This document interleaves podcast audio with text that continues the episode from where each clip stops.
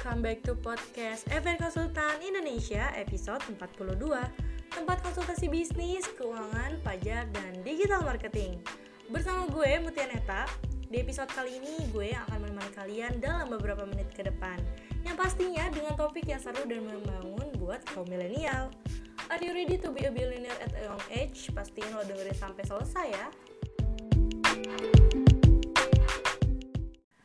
episode kali ini lagi-lagi kita akan membahas soal bisnis nih. Sebetulnya ya, menjalankan usaha kecil itu sangat mudah. Setiap pengusaha pasti membutuhkan strategi bisnis untuk mengembangkan bisnis mereka.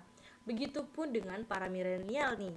Selain mempermudah lo dalam menjalankan bisnis, strategi berguna untuk memudahkan lo menentukan anggaran yang harus dikeluarkan, tindakan yang harus dilakukan, dan sebagai acuan dalam pengembangan sebuah usaha apalagi sekarang kalau mau membuka bisnis di pedesaan.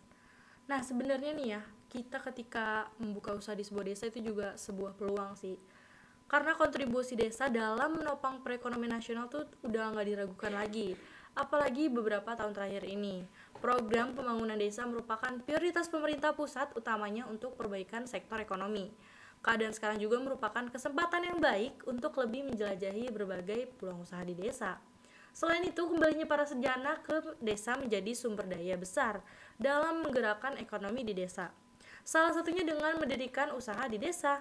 Berikut ini nih usaha yang bisa lo jalanin ketika lo tinggal di pedesaan. Yang pertama, lo bisa bisnis pulsa ataupun kuota. Jualan pulsa atau kuota ya, merupakan salah satu bisnis yang menjanjikan di desa. Karena tergolong usaha modal kecil namun memiliki keuntungan yang besar. Kita juga tidak akan kesulitan menemukan agen atau distributor dari berbagai operator karena jumlah mereka yang cukup banyak.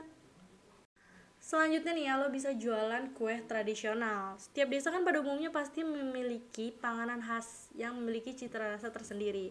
Oleh karena itu, jualan kue tradisional khas merupakan usaha yang menguntungkan banget. Hal tersebut disebabkan jenis usaha di kampung selalu punya tempat di hati masyarakat kota.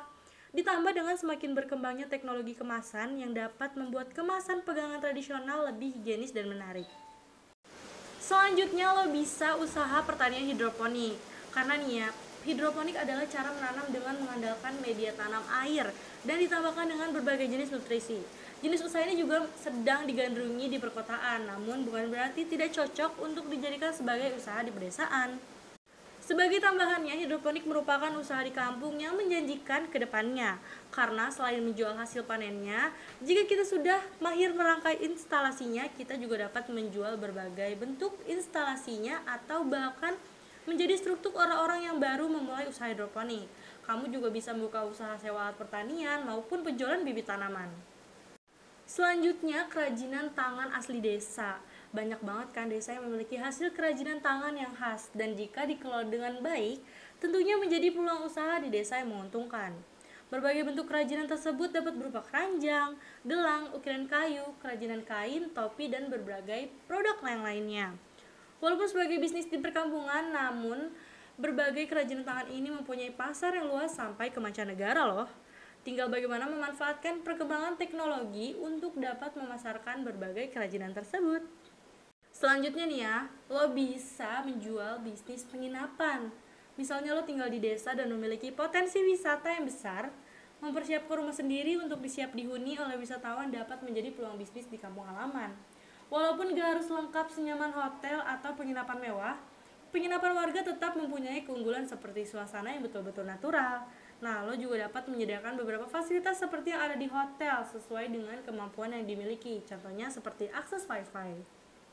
Sebagai bisnis yang cocok untuk di desa, bisnis penginapan juga dapat berjalan maksimal ketika lo membangun kerjasama dengan tempat wisata di sekitar tempat lo.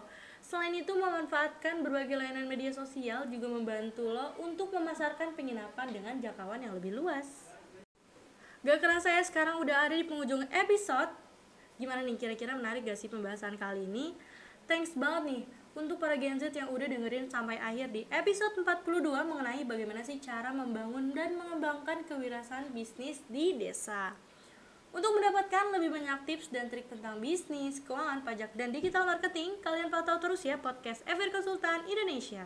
Dan tunggu updateannya di Instagram kami at FR Konsultan Indonesia. Oh iya, kalian juga bisa konsultasi gratis loh selama 20 menit pertama dengan menghubungi nomor 0813 8228 9991 atau mengunjungi website kami di frkonsultanindonesia.com.